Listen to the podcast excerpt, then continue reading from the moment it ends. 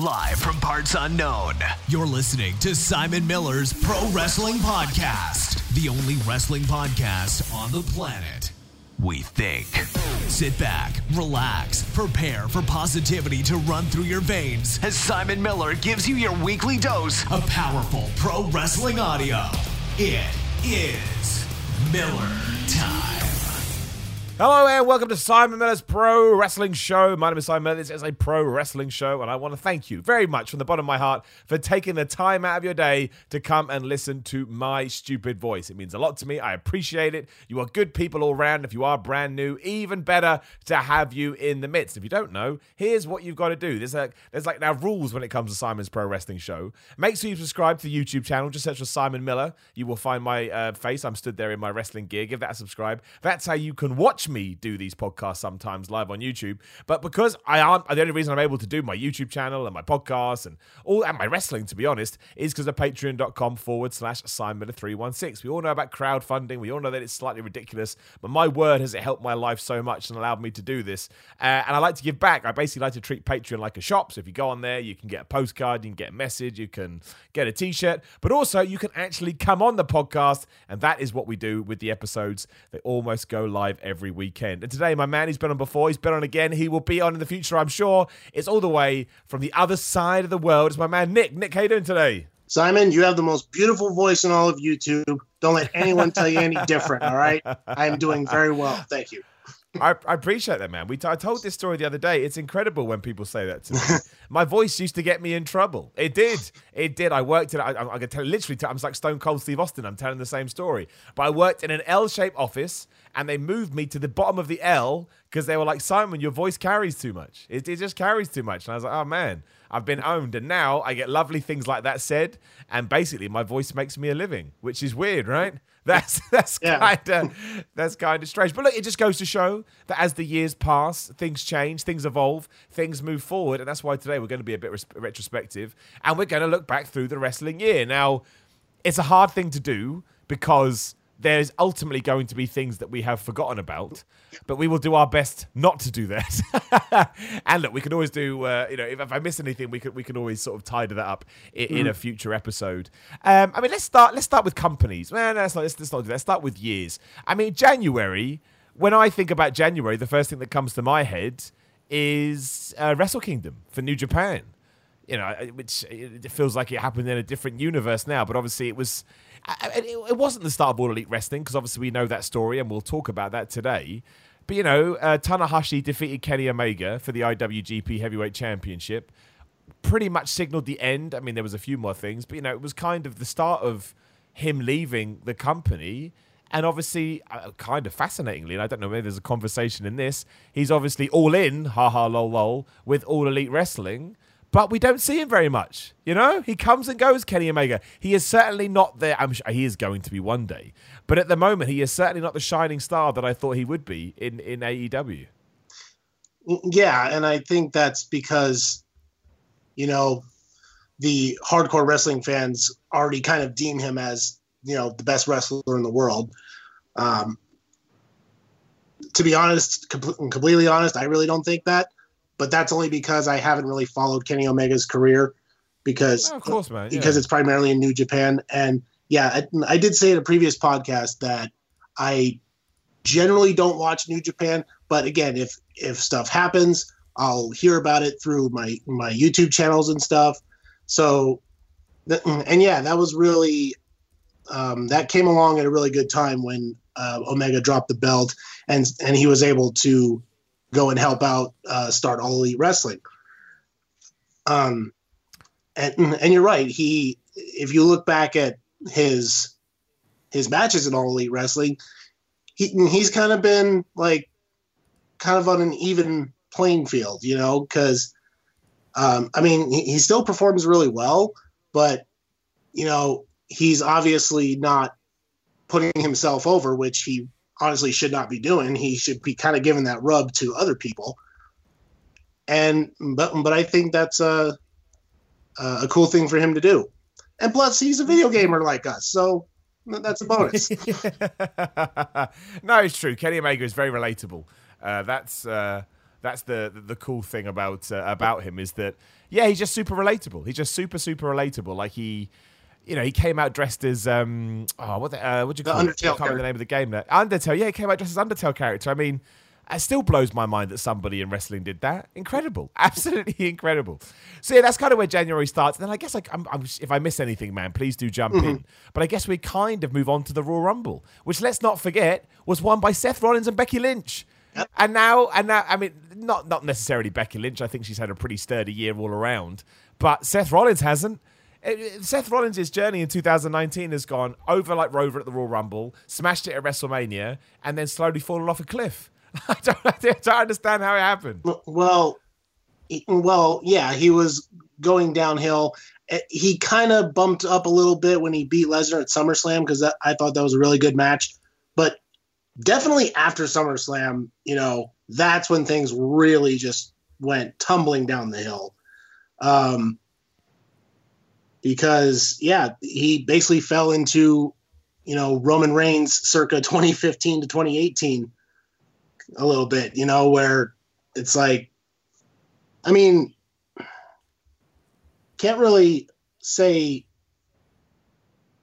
I mean, do you feel like he's been like shoved down our throat like Roman was? Yeah, a little bit. Not necessarily shoved down our throats, just poorly booked. Yeah, that's what I would say. The Hell in a Cell thing. Yeah. Yeah, but that is kind of the same thing, isn't it? It's like it all still stems from behind the curtain as opposed to what he was doing. You know, it was nothing that he was doing specifically. Like, it wasn't like a... well, actually, I guess it kind of always is similar. I was going to mention The Rock in the mid-90s, but no, that was similar, wasn't it?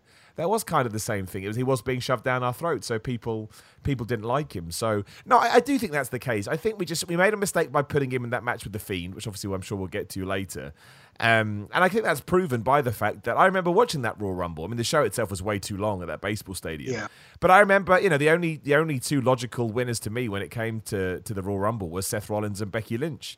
I was like, I don't know who else we can do it. I think it's one of those wrestling situations where I hope that we do get the expected outcome, even though it's going to be obvious, because I'll find that satisfying.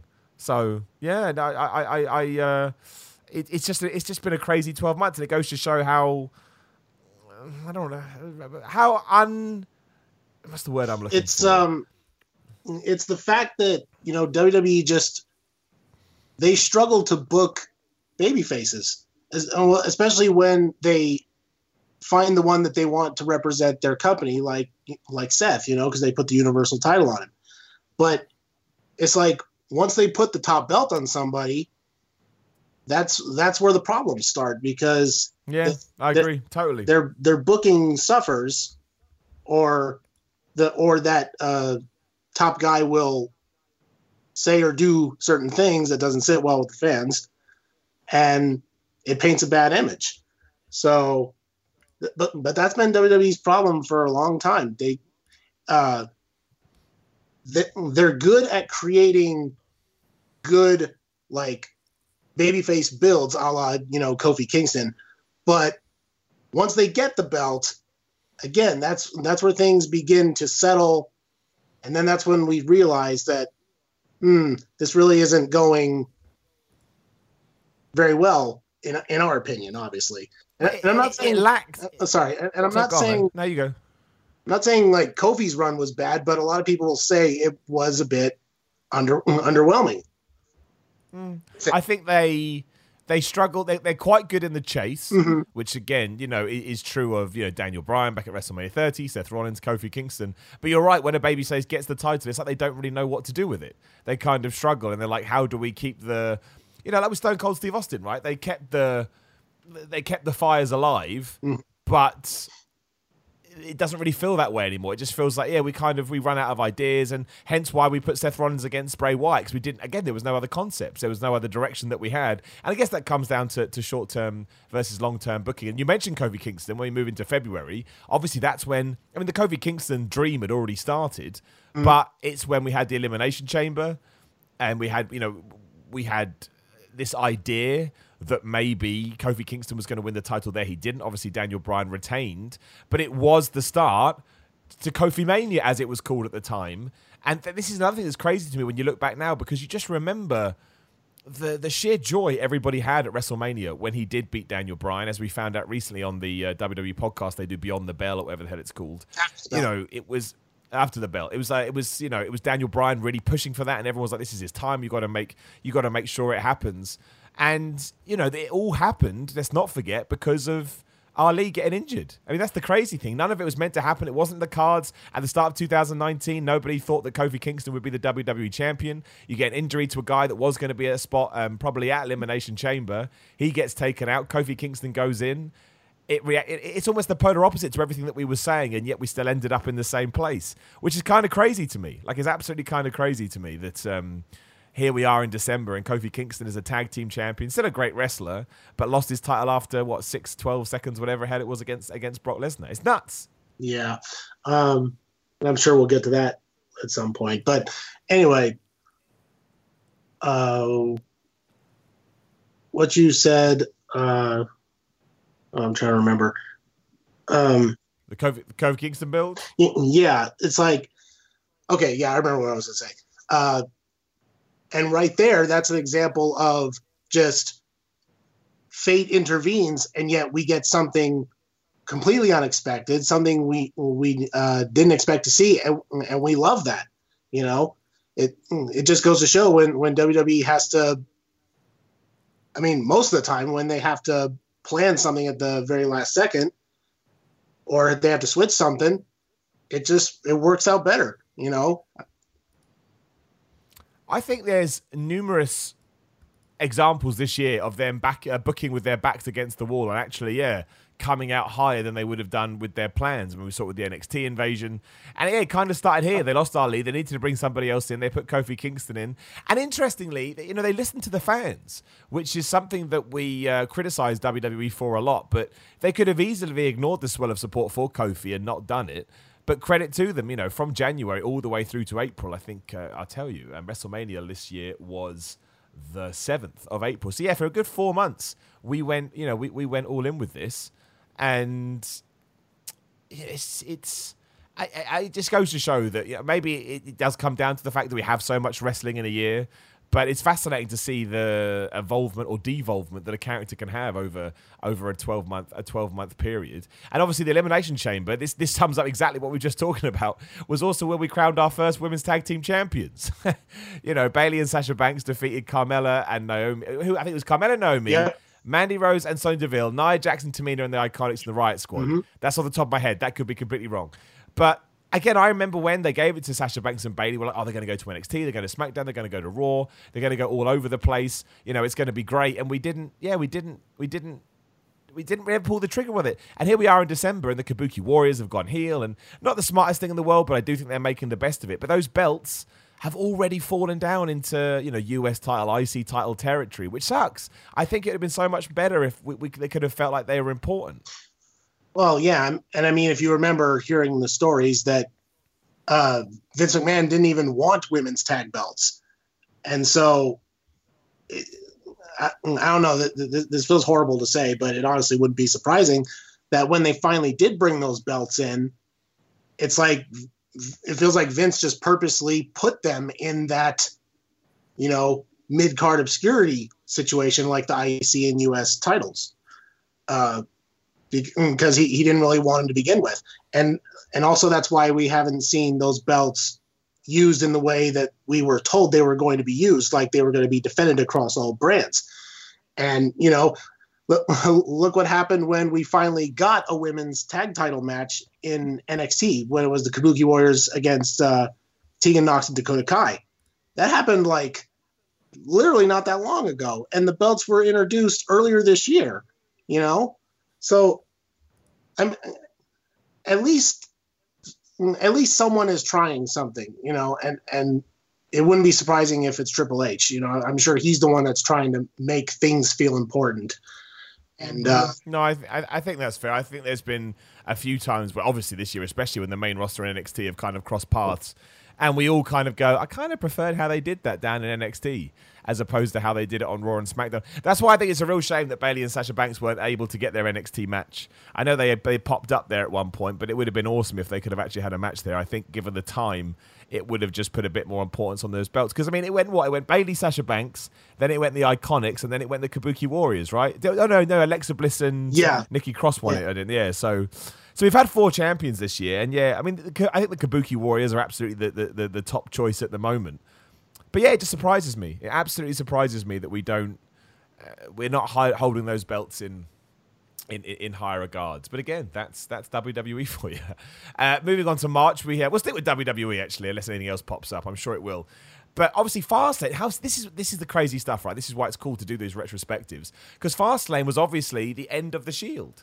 You know, that was this was before Dean Ambrose had left and smashed it in All Elite Wrestling. And, you know, we had them defeated Baron Corbin, Bobby Lashley and Drew McIntyre. A pretty decent match. I remember enjoying it. Quite a lot. And, you know, Kevin Owens was fighting Daniel Bryan for the championship. I had Mustafa Ali. It was a three-way. It was a triple threat match. You know, Kevin Owens just came back from nowhere in February and kind of got lost in the shuffle almost instantly. It was... we had the tease by Vince McMahon that Kofi Kingston was going to be in the title match. That it turned out to be a handicap match against the Bar. I mean, Fastlane was an absolute nut show. Yeah, they booked a lot of stuff, like... as the show was going on, you know, I remember that for sure. And yeah, like technically it was the last match of the Shield. I mean, take out that Shield's Final Chapter special that they did. Dean Ambrose only got paid $500 for that. Yeah, I know. But, well, there you go, right? I mean, you can technically say that was the Shield's last chapter, but no, their last match on like a big scale, yeah, was at Fastlane. So it's pretty amazing how that time has gone. And yeah, a lot of people like to just forget about Fastlane because it's like because it's between, you know, the big Royal Rumble and WrestleMania sandwich where, you know, it's like. Like Elimination Chamber is a solid show most of the time, but Fastlane just gets crushed in there, and people tend to forget about it. But you know, they sometimes have good matches on that show. Well, I think it's one of those shows they could just get rid of, right? Because this was during the time on Raw and SmackDown where we all felt like Becky Lynch, Ronda Rousey, and Charlotte Flair had peaked, but because we had to build to yet another event, it kind of got lost. Not lost, but you remember they did the angle in the police car, which was absolutely awesome. Oh, yeah. And there was still a couple of weeks to go. And we're like, well, we've peaked already, but we have to keep going. I thought it was a bit... yeah, it just goes, well, that's WWE's issue, right? It's another reason why I like AEW structure at the moment. Only having 4 pay-per-views a year, it restricts you having to fall into these, you know, into these holes where you feel like we've got another show coming up. We better do some stuff. And obviously on Fastlane as well, is when we had, it was a Becky Lynch match, right? It was Becky Lynch versus Charlotte. Yep. That's right. And then that's right, because Becky Lynch won, she then got put into that triple threat match. So again, it's stipulations like that where you just don't necessarily need it, but you feel like, well, we've got to make sure we have a reason for people to care. Yeah, and she won by DQ because Ronda attacked her, I think. That's right, which actually is not so bad, all things considered. But again, it was almost done for the sake of doing it, as opposed to... It didn't necessarily serve the story 100%, but it had to happen because we had television to fill, which is why deep down inside of me, I'm kind of hoping it's not going to happen, but this is my dream. You know, we take a step back with house shows and maybe we dump a pay-per-view here or there. You know, it's not lighting up the network, is it? The network, we're talking about the year in the review, the network numbers have gone down this year, which surprised many people. Most people thought it would creep up, but yeah, it didn't happen. So... that was it. That was Fastlane. Then, of course, we get to April, and you get WrestleMania 35, which went on for 77 hours.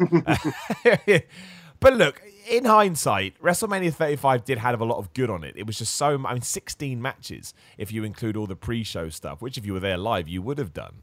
But, you know, the first ever women's main event, I still think it's historic. And while not, it didn't really live up to the expectations some people thought, it still made Becky Lynch, which was awesome. And kicking off the show proper with Seth Rollins winning the Universal Championship, and obviously all the joy with Kofi Kingston winning, which was absolutely the highlight of the show, and maybe in hindsight should have gone on last, even though, you know, I was a big supporter of, you know, finally giving the women their due. It's I know it wouldn't be in. I don't think it would be in my top 10 WrestleManias if I'm honest. But there were matches that you could pull out, which you know that we've mentioned that were absolutely those three World Championship matches. Not only did they give the fans what they wanted, and some people were worried that we weren't get, but they were all pretty pretty feel good. Again, the women's struggle just because it came at the end of such a long whatever the right word would be, a long ride. But there were brilliance within it, is what I think. Yeah, a lot of people like to say, like, WrestleMania is too long. The way I look at it is treat it kind of sort of like a music festival type of thing, because obviously festivals are, super long as well. I've been to several where, I see a lot of bands that I've never seen or heard of. But the one I know the one I want to see is like in a certain part of the show. So, I mean, obviously it's hard to do that when you're live and in person, but I guess you can just, get snacks or go to the restroom or something. But, treat it kind of like a festival ordeal. Like if a match is coming up that you're not particularly interested in, just kind of do something to help relieve the fatigue that you're feeling. I know what you mean. Yeah, I know what you mean. Yeah, just switch off for a bit, right? Just switch your brain off for a few minutes. Yeah, and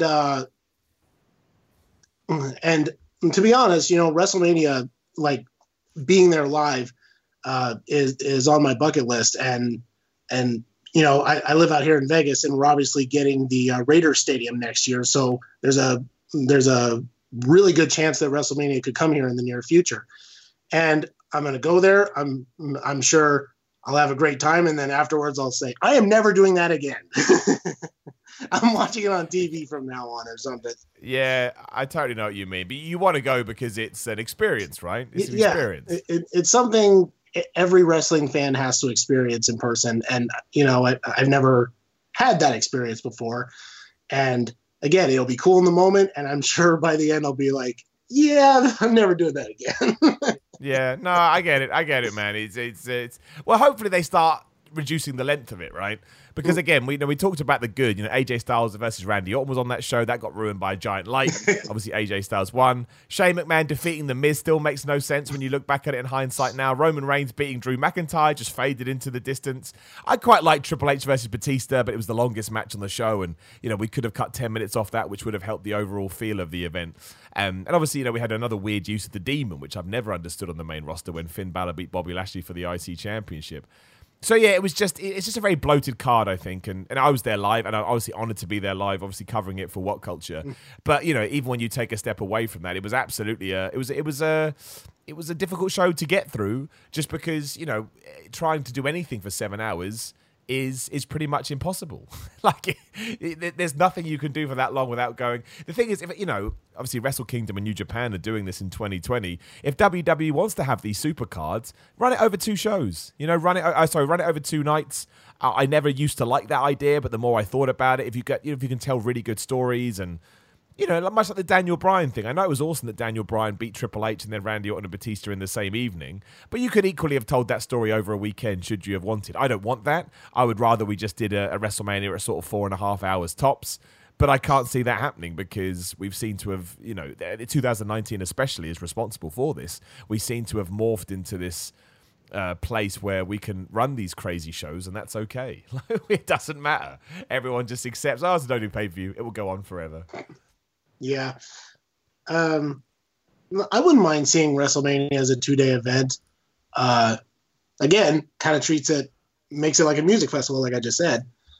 Yeah, that's a great shout. It's a really good comparison. You're able to split the card between 2 days, gives people some time to rest before the next show. Yeah, I'm all for that idea, especially, because WWE's has pretty much all the wrestlers in the world under their belt, so they literally can't do it all in one. Like they can't keep doing it all in one day because their roster is just so stacked, and they want to put everyone on there. Whether you're a main event guy or a jobber, they'll put you in there for the sake of it. Yeah, I'm all for WrestleMania being a two-day thing. So hopefully that happens in the future. I agree. We'll see. I mean, I think they're going to do it next year, but you never know. You never know what they've got. Actually, no, they've got the whole World Collide thing next year, but who knows? I guess maybe they'll see what New Japan does and go from there. And then we moved into May. Obviously, we got Money in the Bank, where we had the surprise. We had the surprise from Brock Lesnar returning. It's a real shame when WWE does stuff like this, because I actually quite liked it, but the negative reaction from the internet kind of ruined the moment a little bit. I totally understand that it was going back to the well maybe one too many times, but I did enjoy the surprise, and it did kind of tie into everything that happened over the next few months. And, you know, if we were looking back, I know Ali was the guy climbing the ladder. Would we really be looking back now at anything different to where we are now? You know, would WWE really have gone all in with him? My gut says no. So if that is the case, I don't mind a surprise here and there. I thought it was all right. Hey, look. Yeah, I was kind of on the same boat as everyone. Like, really, we're giving the Money in the Bank briefcase to Brock, you know? But hey, Brock Lesnar turned the briefcase into a boombox, and he had his hoodie up and was beatboxing. Like, I'm sorry, but that to me was brilliant. Okay, like, because it just added some character to Brock that we've never really seen before. You know, so yeah, I was against the decision of giving him the briefcase, but if it gave us beatboxing Brock, man, I'm all for that, to be honest. I totally agree, man. It gave us some good few weeks of TV, right? Yeah. It was really fun. And I don't think they would have gone all in with Ali anyway. No. So we didn't actually miss out on anything. I'm not saying that's good that they wouldn't have done. I'm just going with what WWE has taught me over the last few years. We should also obviously mention that Bayley won the women's Money in the Bank back match as well, which is massively important for her, because obviously now at the end of the year, she's like a super Grand Slam winner. She's basically won everything. Yep. And the only other thing that I want to also remind everybody, actually, of course, Bayley won the title on that evening as well. But never forget, this was also when Shane McMahon beat The Miz again. Yep. When he fell out of the cage. I mean, what? Who else would that happen to? Like, he takes on the Undertaker. Obviously, Undertaker wins. He takes on AJ Styles. AJ Styles wins. He takes on the Miz. Nah, screw it. Miz can lose. Yeah, Shane literally wins because of sweat. Yeah. That was we had a lot of Shane McMahon this year, and again, I'm not against Shane McMahon. I was just against the use of Shane McMahon. Yeah. We went way overboard. But I know we're focusing on WWE, but we can't, you know, I'd be remiss if I didn't mention, obviously, 19th of May, I should say, you know, which was 19th of May was Money in the Bank, and then a week later we had Double or Nothing, which was kind of the crowning ceremony for All Elite Wrestling. One of the most, you know, in terms of a what culture perspective, it is the most watched ups and downs video ever, which goes to show how much the community was clamoring for that. I mean, it absolutely blew up, that thing, which was nuts. You know, you saw the arrival of Jon Moxley. We saw Chris Jericho defeating Kenny Omega. Actually, was that Double or Nothing is when Jon Moxley turned up, didn't it? Yeah. Am I right or am I wrong? I'm getting confused now. I was there. Yeah, of course you were. You went, of course, you were there. So, yeah, you know the deal. And, yeah, obviously, Chris Jericho defeated Kenny Omega to become the number one contender. And that's where all of this started. This to me, genuinely, if we're looking at events throughout the last 12 months, is probably the most important one that we had, because it launched a whole wrestling promotion, and everybody loved it, and everybody was into it. And we also had that match between Cody and Dustin. I mean, how do you feel about it now, looking back, man? Does it still affect you how it did then? Man, that was probably... Well, no, not probably. It is definitely the best non-WWE show of the year. You know, whether I was sitting at home watching it or being there live, it was a moment. You know, all the pieces fell together or came together at the right time. This was just a historic moment for what they were able to pull off. You know, I said in a previous podcast that Cody and Dustin made me cry. WWE's like never been able to make me do that, you know? So so Double or Nothing is my favorite non WWE show of the year. And Cody and Dustin is my favorite non WWE match of the year. So yeah, I think it's one of the matches of the year as well, just in general. It was a very special night, and definitely one to remember. Well, I'll definitely remember it. And again, not for the fact that it was just the show. It was the entire weekend, because you had StarCast and all my favorite YouTubers, aside from you, they all came out to this great event. I got to meet them. And yeah, I will remember that forever. And that's what matters, man. That's what wrestling is there to do. It's there to give you memories. And it was a really cool card as well. Obviously, that's when we had the Young Bucks versus the Lucha Brothers for the AAA tag team titles, which was just, that's their best match to me that they had all year. That was just incredible. Lucha Bros are my favorite non-WWE tag team. Yeah, no, I think that's fair. I think that's fair. I think that's why I don't get why AEW aren't using them as a tag team at the moment, but that's another conversation. Another conversation for another day. You move into June. And obviously, this is where WWE usually goes through its low period. Kind of the effects from WrestleMania has worn off. We've kind of fallen back into the status quo. And a lot of people that jump back on in January think, you know what, I'm not going to watch WWE. I'm going to take a break, which a lot of people need to do. And I think we kind of saw that as stomping grounds. You know, Seth Rollins beating Baron Corbin is not really a feud that most people wanted to see. Kofi Kingston versus Dolph Ziggler felt like a feud that had been thrown together.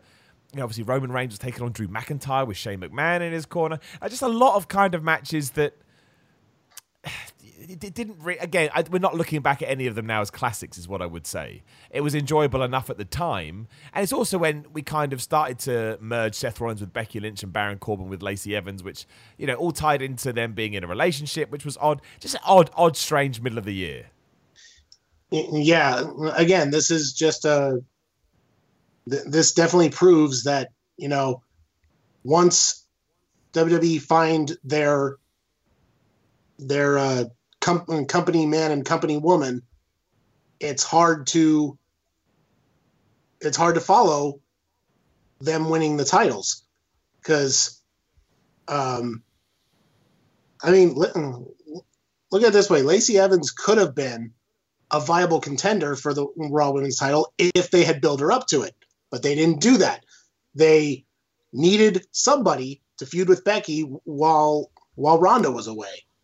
And because WWE doesn't really build stars very well, they just said, the tall blonde chick, put her in there.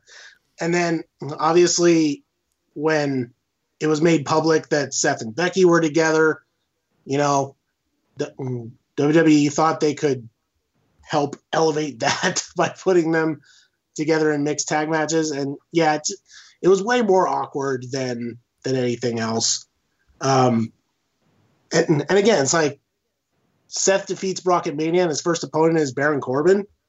I mean, look, honestly, I think Baron Corbin I think he's really gotten back on his feet a little bit, because I think the King gimmick right now is kind of helping him. I mean, again, it's just his creative that's suffering, because he's, you know, making dog jokes at Roman, but he was good in the King of the Ring tournament, and yeah, he was. And being the King is helping, you know, add some dimension to his character. I just wish his booking was better, but yeah, back then, yeah, no one wanted to see Baron Corbin against. They did. No, especially because we were only sort of 5 months removed from the McMahons coming out and saying, oh, we're sorry, you know, we're not going to do this anymore. It's all Baron Corbin's fault. Screw Baron Corbin. And then it was like, oh, no, you know, it felt like empty words. And I think that upset people, which I understand. Especially because obviously in July when you get to Extreme Rules. Now, look, the match itself was better than I expected it to be. You know, Seth and Becky taking on Baron Corbin and Lacey Evans in a... I've got it up here because I couldn't remember. In a last chance, winners take all Extreme Rules mixed tag match. Too much, WWE. Too much. But, you know, it's... Yeah, the match itself was decent. And I remember when Baron Corbin gave the end of days to Becky Lynch, everybody went crazy. Yeah, that was the spot of the match. And it actually... Yeah, that was. It kind of woke the crowd up and like, oh, this could actually go somewhere, you know? I actually liked that. No, totally. And also is when Brock Lesnar obviously came out and won the Universal Championship, which I also like. I like the surprise. And again, we've already talked about why, you know why I didn't mind it. But again, a very, very, I don't like using the term bloated, but you know, it was a bit of a bloated card, and you had things like Aleister Black defeating Cesaro, which really should have been an awesome feud that lasted a few months, but didn't. It was just there. Kevin Owens was fighting Dolph Ziggler, and Kofi Kingston defeating Samoa Joe was quite good. But again, it's just, there are so, even that in itself, there are so many feuds that we have that now I look back on, I would have liked to have a bit more, just to draw them out a little bit more. I mean, like, I totally forgot The Undertaker was on Extreme Rules this year. And he was teaming on He's teaming with Roman Reigns to take on Shane McMahon and Drew McIntyre. And it's all these little oddities at the time sort of created somewhat of a buzz and somewhat of a reaction, but didn't really have any consequences. And I think that's been a criticism that a lot of us have had about WWE, is that stuff just happens, right? Like, there's no... It's not an episodic TV show to a certain point in that you don't get...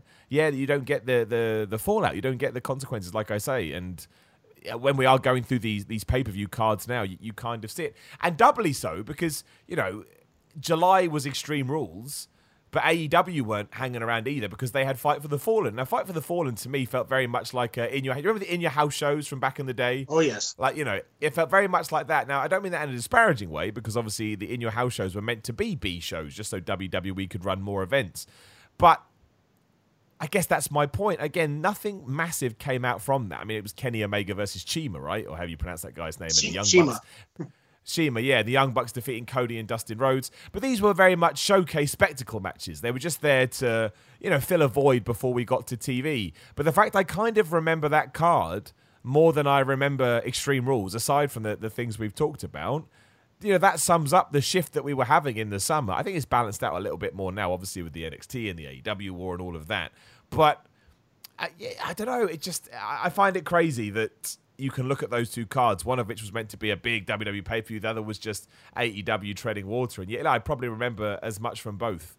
It's just, it just surprises me. We also had Smackville in July. Let's not forget. We don't need to talk about Smackville. The crazy thing as well is I forgot this until I started looking through the year. You then move into August with SummerSlam, when Seth Rollins obviously reclaimed the championship from Lesnar, which means that, you know, Brock held on to it for less than a month. When does Brock ever hold on to a championship for less than a month? Yeah, and that's what everyone's worry was when Brock cashed in and took the belt. We thought we were going to get another, like, 6 to 12 months of Lesnar with the belt and not showing up every week on TV. That concern was running through everybody's head, and I think everyone breathed a sigh of relief when Seth took it off of him in SummerSlam, and I think they did that as a way to, you know, because again, this was during Seth's first kind of downward spiral, and they needed to build him back up. And that's when he had that really good match with Lesnar at SummerSlam and took the belt off him. But here we are again. Seth is in a downward spiral, you know? And, yeah, like I said, it was a great match, but it was something Seth needed at the time, but Seth now kind of needs something else, you know? And right now they're kind of building something with Seth, and it's really intriguing, you know, since he's not the champion anymore. But, again, we'll see.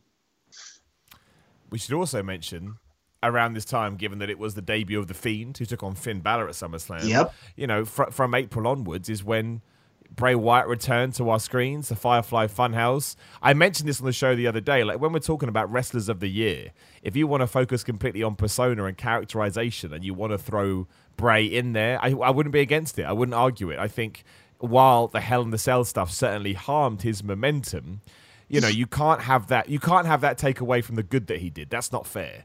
You know, just because I can't think of a thing now. But you know, if a movie comes out and the sequel sucks, the original movie is still great, and everything that everything that Bray Wyatt was able to do, especially given the awful booking that he had been in before all this. I mean, again, he's fighting Finn Balor at SummerSlam, and last time we saw Bray Wyatt versus Finn Balor, Bray Wyatt for some reason put a scarf on his head and pretended to be Sister Abigail, like it was a. And the presentation and the lamp he had, you know, with his severed head. And I mean, the red lighting was controversial. But, you know, everything that he did it was kind of like a part of pro wrestling that maybe had been missing from WWE. And the fact that we were able to buy into this was, quite frankly, a ridiculous character all around. And we still are, even with all the hurdles and the obstacles that we faced. Again, it's why he gets a huge nod from me in 2019. He's a wrestling genius. Maybe not when it comes to his in-ring work, although I think he's more than capable of doing that. But in terms of what goes into everything outside of the ring, or even a presentation point of view, I genuinely think he's a wrestling genius, because he's now 2 for 2. As soon as he worked out what he wanted to do and was given a bit of rope, he has created 2 absolutely wonderful characters that I know for a fact have got more people interested in wrestling, but also ones that I'll always look back on with a smile on my face, much like I used to do when I was a kid.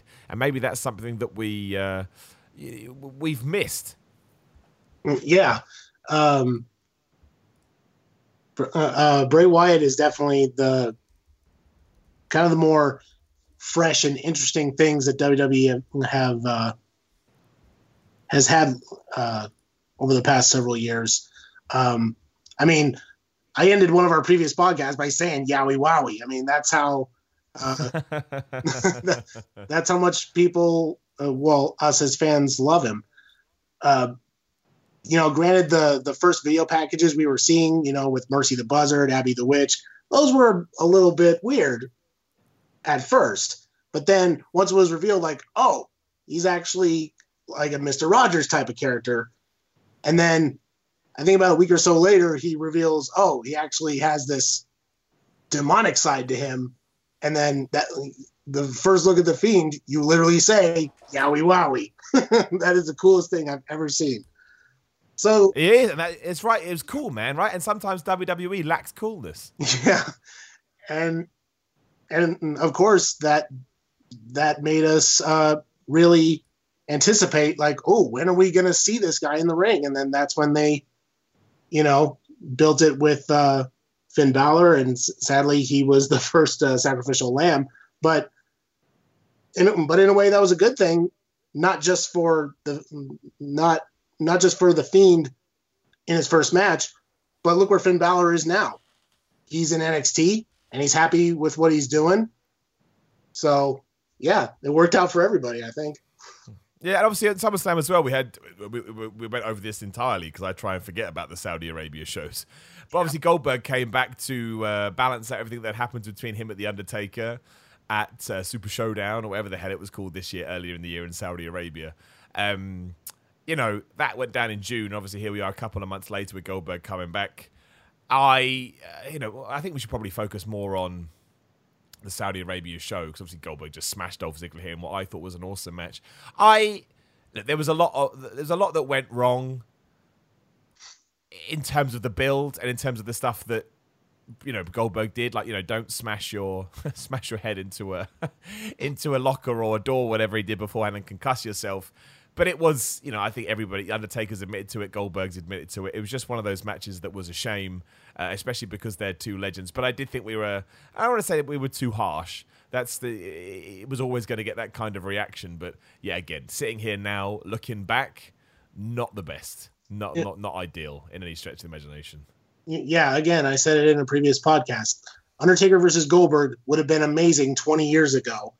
And the fact that both of them are in their 50s and they're competing in 100-degree weather, it doesn't benefit anybody, and obviously Goldberg watched that spot where he just completely started bleeding. Yeah, not a very fond thing to remember, and that's why I actually enjoyed their return matches, like Undertaker teaming with Reigns at Extreme Rules. That was fun. Goldberg squashing Ziggler, that was fun. So it definitely helped erase the stink of that match. So, yeah, people could criticize me for that, for liking those weird matches, because I've heard people say, when Goldberg was coming back to SummerSlam, why are we bringing Goldberg in? We gotta stop bringing in these old timers, stop bringing in these, old legends that can't really go. It's it's honestly a sad fact that these older guys are drawing more than the current talent. Once again, bigger stars, right? Yeah. That goes back to me saying WWE doesn't know how to build stars. That's why they got to bring in the old guys. And it is a shame. It's a big shame. But again, you just can't help but feel like when you see these matches, it's like, oh, all right, that did something for me, and it makes me forget about the last time I saw this person. You know what I'm saying? No, you're totally right as well. Like you are. It's even if you're the most ardent WWE fan, you can't ignore. You can't ignore that. You can't. It's just true. And I get excited about Goldberg coming back and Undertaker coming back. It's why, you know, the Stone Cold Steve Austin Undertaker show they just did on W Network was, you know, I think it was outwatched by everything other than Survivor Series. People love it. People want to see what they're doing. Yeah, I loved that special. It was good. It was really, really good. We moved into September. Obviously, Clash of Champions. It goes exactly to my point earlier. Seth Rollins defeated Braun Strowman after about 72 curb stomps. I totally forgot that Braun Strowman had even been in. You know, that championship match. And, you know, around this time as well, there was a lot of good stuff going on. This is when the whole Eric Rowan, Rowan Reigns, Luke Harper, Daniel Bryan stuff was, you know, was building. And you know, Luke Harper made a surprise return. It's a shame we didn't get the Roman Reigns, Daniel Bryan feud that we were meant to. But that was the most interesting thing at this time for me when it came to WWE. You know, we're building to the arrival of AEW in October and the move to SmackDown. And I actually thought that was... I just thought a lot of the stuff here was well done. Again, there's just so many feuds that I completely forgot about. Which is I know there's a lot of wrestling on TV, but, you know, I want iconic feuds. I want to be able to get to the end of the year and think, oh, man, that really defined these last 12 months. And I don't really think we got it this year. Maybe you could argue Brock Lesnar versus Seth Rollins, but now, with everything that has happened, there's kind of an asterisk by that. Yeah. I was actually really surprised that when Harper interfered with Rowan's match, because... you know, this was at a time where we were well familiar with the fact that he wants to leave because they're just not they're not using him for anything. So when he pops up in this match, I'm like, oh, wow, it's Harper. You know, maybe we'll actually get something from him. Nope. Yeah, well, it was a lot of good that did. And now Eric Rowan is going coochie coochie goo into a camera. What do you think's in the cage? One guess. What's in the cage? Dear, what the hell? It's remember when Eric Rowan used to wear a sheet mask? Yes, I would. It's a baby sheep. That's what I get. It's a little baby sheep. I don't know. It's a good a guess as any, man. It's a good a guess as any. Moving into October, I mean, biggest month of the year, no question.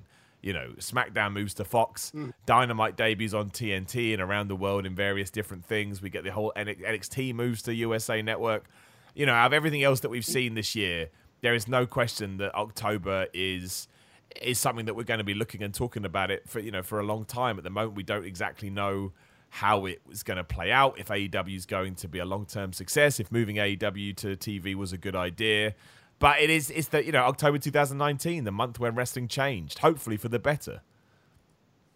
Yeah, so you had Monday Night Raw, which completely rebranded their image with, you know, a new intro, new stage, pyro for once.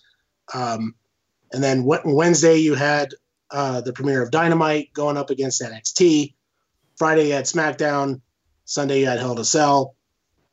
It was a crazy week in wrestling, but sadly there are things that happened on some of those shows, primarily WWE, that a lot of us aren't very fond of. But you are right; that is definitely a memorable week because that was like the week that, you know, the landscape of wrestling just completely changed because we got a brand new American wrestling promotion on weekly television, and we got the big corporate giant that, you know, they completely upgraded their brands. So yeah, memorable in that sense, but again, well, memorable because of Hell in a Cell as well, right? You know, for all the good that October offered up, it was also that to me. It's rare to get universal backlashes in WWE. There is usually the odd voice crying out that they disagree, but there were a few. But by and large, everybody absolutely could not stand that main event between Bray Wyatt and Seth Rollins. Well, yeah, I would say that October, if we're looking at it in terms of WWE's worst month this year, October would definitely be number one, because like you said, the Hell in a Cell main event. And then obviously Kofi getting completely squashed by Lesnar, which led into his match with Cain Velasquez at Crown Jewel. Only lasted 2 minutes. So you know, that's what we sacrificed Kofi's title run for. So yeah, in terms of creative decisions, October is definitely the worst for WWE this year. Yeah, it wasn't. Yeah, the Brock Lesnar thing was bad. The Rollins Bray Wyatt thing was bad. It just left a lot of bad taste in people's mouths. Look, you know, fair play. I don't like talking about Saudi Arabia shows, so we'll skip over it. Yeah. They I don't mind people failing and making a mistake and trying to rectify it, which they did. They did do their best to rectify it, but it did obviously hurt things. It hurt things a little bit. And you know, it was around this time as well. It was just after, you know, we had the King of the Ring tournament, which was very good. I thought it was a massive highlight for WWE. Yeah. It's a, you know, it kind of breathed new life into Baron Corbin, as we talked about. Didn't like the direction of Shorty G, but Chad Gable was at least able to showcase. Don't even get me started on that. Yeah, I know. And obviously, Hell in a Cell is when the Kabuki Warriors won the titles, the tag titles. So yeah, there was a lot. You know, it was kind of going in the right direction. But then when you move into November, which obviously we're just coming out the back of now as we have this conversation with the Survivor Series, you know, things did pick up again. You know, everybody. You know, the NXT, I didn't know how they were ever going to get away with having a brand versus brand thing after this whole year. We didn't mention the wild cards, the problem with these retrospectives, but you know, they did. They were able to do it, and that was with the simple admission of NXT. And actually, that's where the Saudi Arabia show helped, because you know that when they got stuck in the country and they had to come up with a plan, the NXT Invasion special was one of the best SmackDowns we've seen. It got people reinvested. Everybody wanted to see where it was going to go, and really, they built the pay-per-view off that one thing. And when we got there, I did think they delivered. Not everything, you know, smashed it out of the park, but ultimately they really shone a spotlight on NXT. And if you look at the ratings, maybe it was an absolute success. So, I mean, I guess if you kind of look over the last sort of couple of weeks again to where we are now, yeah, WWE aren't in the worst position. I think that my major issue is, again, just when you watch Raw, you don't 100% know, you don't know what's going to go, what's going to happen. But I would say that Survivor Series was a success, and obviously, you know, in November as well, we had Full Gear, which I would also call a success, and it came out with a massive talking point. You know, the whole John Moxley, Kenny Omega, crazy lights out match. What did you think about that, dude? I don't think we've talked about that, and if we have, I've utterly forgotten. Yeah, I'll just say this real quick about Survivor Series. That was probably, it's definitely one of the best WWE pay-per-views this year. I'd put it in the top five if I had to. The build with NXT was fantastic. The matches mostly were great. Lesnar versus Mysterio was amazing storytelling. Once again, just shows that Survivor Series seems to be the holy grail for Brock Lesnar, because that's when he puts on his best matches. Yeah, that's true. I loved all the Survivor Series matches on that show. Yeah, just really great show. It didn't drag on too long. So yeah, Survivor Series definitely made up for a couple of WWE's mishaps. But yeah, so on to Full Gear, and really great show. I think Cody Jericho was the match of the night. The MJF heel turn. I think a lot of people said it was too early. I think it was just fine the way it was. Yeah, I agree. No, I agree. I totally agree. And then, yeah, the whole Moxley Omega thing. All right. I'm kind of like you, because you're not really big on hardcore wrestling, right? I don't mind it here and there. But I have a line. Personally, I think professionally, you should, if both people agree, you should be able to do whatever the hell you want. But yeah, I have a line that when it gets too nuts, personally, I do start to shy away from it a little bit, because it gets a bit too like, oh my gosh. Then, you know, I'm glad it kind of happens, but I will. Yeah, I'll shut off a little bit. All right. So here's what I think. Now, like you, you know, I will watch hardcore matches, but only in small doses. I don't want them to happen all the time. Now, because this was like a 40-minute hardcore match, it definitely kind of scratched that little itch for me, like, you know, because I haven't seen anything hardcore in like a really long time. And obviously at some point I was like, okay, this might be getting a little too much. But when I look at it in terms of, you know, who's in the match, obviously with Jon Moxley, he got his start in hardcore wrestling. So, and because he was in WWE for so long, which is a very tame, family-friendly product, you know, he just felt trapped. And so when he finally got out, he was like, okay, I can finally do what I want to do. And I want to rediscover, like, I want to go back to my hardcore roots. So, and I think that's where, I think that's probably where the idea of setting up this unsanctioned match with Kenny Omega started. And when you look back, we were originally supposed to have Moxley and Omega at All Out, which we completely missed, by the way. But obviously the match didn't happen because Moxley had surgery on his elbow, I think. So the hype for Moxley versus Omega was there. And when we finally got it, they're like, okay, let's go really balls to the wall crazy here. Do an unsanctioned match and think of the most hardcore stuff we can think of. So I think in terms of, you know, Moxley wanting to go back to his hardcore roots for one night, and he wanted to be against somebody who can go the distance, and obviously that's Kenny Omega because he can go over an hour, as we've seen in the past. And trust me, after it was over, all I could think of was, okay, these guys need to chill the F out, let their bodies recover, because they literally put themselves through hell. And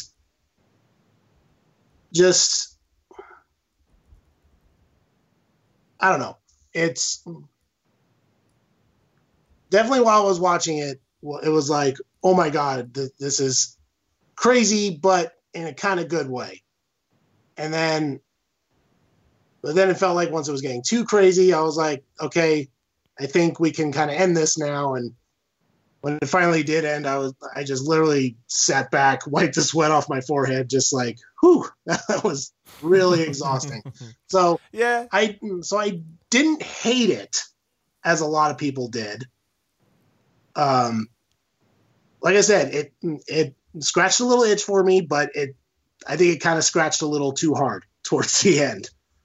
No, I think that is summed up wonderfully.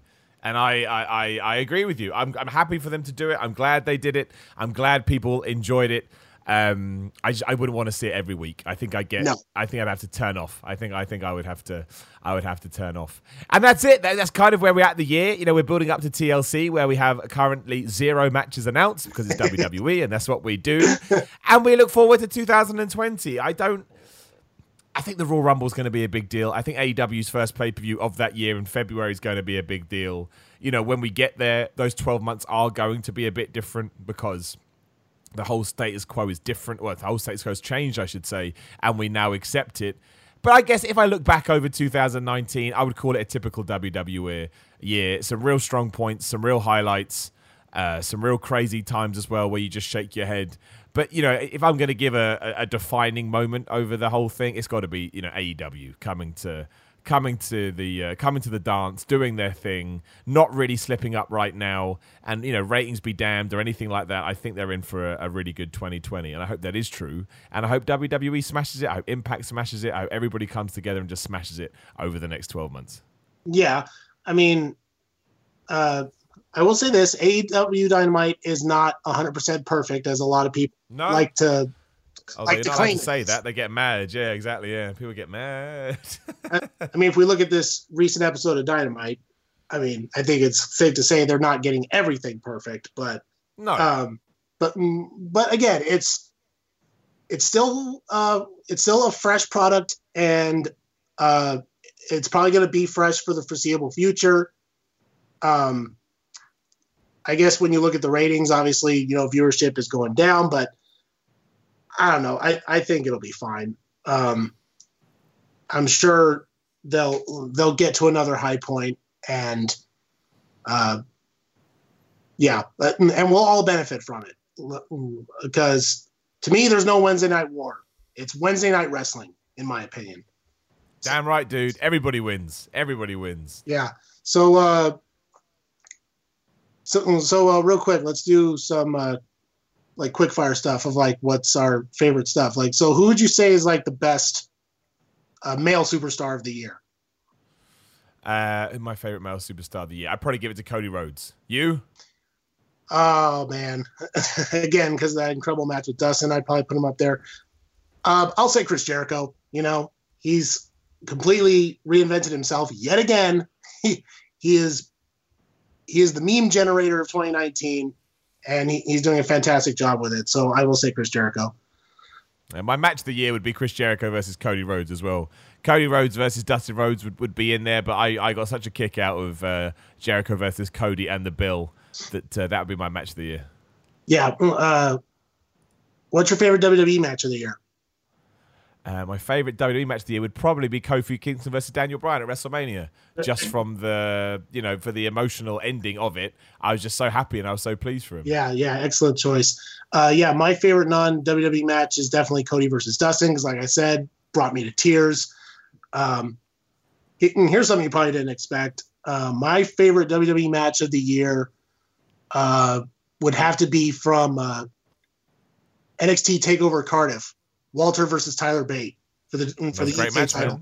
I mean, holy cow, that match was insane. If you could make Jim Cornette say that was a magnificent match, you know you've done well. You know what I'm saying? I mean, no, totally, man. I knew, like in the back of my head, I was like, I knew Tyler Bate wouldn't win, but man, the emotion towards the end of that match was it had me marking out, you know, and I mean mark out big, and I usually never mark out big, you know, when I'm sitting at home watching wrestling. You know what I'm saying? So that would be my favorite WWE match of the year. Yeah, and although I kind of think that wrestler of the year should always be, you know, non-gender specific, I will say if we are bringing genders into it, Becky Lynch is easily my women wrestler of the year. I just think that she took all the momentum she gained last year, and she's become one of the most important, if not the most important person in WWE, and that speaks volumes. Yeah, Becky's definitely done really well for herself. I will say that. Honestly, I have to say mine is Rhea Ripley. I think she's come. That's fair. I think she's come very far in such a short time, and she's definitely going to be a star. And I look forward to seeing her just completely smash it. Hell yeah, man! It's a fair point. You know, she's put herself right in the frame to be a massive star in that company, and good for her. Good for her. I massively respect it. You got any more categories, or is that pretty much it, Ryan? All right, we'll end on this. So we got the Royal Rumble next month. Uh-huh. Who would you like to see as a surprise entrant, and what kind of little mark out moment during the match, either men or women's, would you like to see? Well, my surprise was always going to be John Morrison, which has kind of been ruined by WWE Backstage this week. Yeah, I still think that is where he will re-debut. Outside of that, I can't think of anybody else that even have on their books that they could bring in. But I would imagine that they will, sort of the nudge, nudge, wink, wink will be something between John. I think John Morrison will throw the Miz out, basically. I think that's the first feud they're going to do when he comes back. And I think they're going to have a tete-for-tete in the Rumble where they pretend that they're friends, and then, I mean, I think we'd probably have to turn Miz heel by that point, but I can see it happening. But I can kind of think that's going to be the, oh, here we go kind of a moment. So yeah, it's not really a surprise anymore, but yeah, John Morrison would be my go-to on that one. All right, I'm just gonna go completely insane on mine. Do it if you don't mind. So I would like to see the Royal Rumble debut of Cassius Ohno, and he has a stare down with Cesaro because they have history. Hell yeah, man! Heroes of wrestling. They have history there, so I think a lot of the people in the building would just completely mark out if they saw that. And then, all right, what the hell? Matt Riddle will be one of the surprise NXT entrants. And then as the clock's counting down, Goldberg comes out. And we get Matt Riddle versus Goldberg in the Rumble. Dude, for a brief. Why not, man? And Goldberg can throw Matt Riddle out, and the internet wrestling community will lose their mind. And I will sit there and laugh. Exactly. Oh, I love it, dude. I hope it happens. I hope yours happened more than mine. That's much more fun. That's much more fun. On that note, we will bid everybody adieu. We'll try and do some more episodes as the year 2019 ends, just looking at, you know, certain points in wrestling maybe that we haven't touched upon today, but I certainly enjoyed that. Nick, that was your idea. Good shout, man. I enjoyed that a lot. Thank you. And thank you for the support as always. Again, if you want to come on the podcast, you can. Patreon.com/SimonMiller316. Have a little look at all the tiers, see if one you fancy, and if you could come aboard, that would be great. Christmas is coming up. You want some wrestling merch? SimonMiller.BigCartel.com. I'm on Instagram and Twitter at SimonMiller316, and I have a YouTube channel. Just search for Simon Miller, and if you could give me a subscribe, that would mean more to me than anything. I am but a few thousand away from 100,000K. Means nothing, but it would make me feel good inside. In the meantime, enjoy your December weekend, and I will chat to you again next week.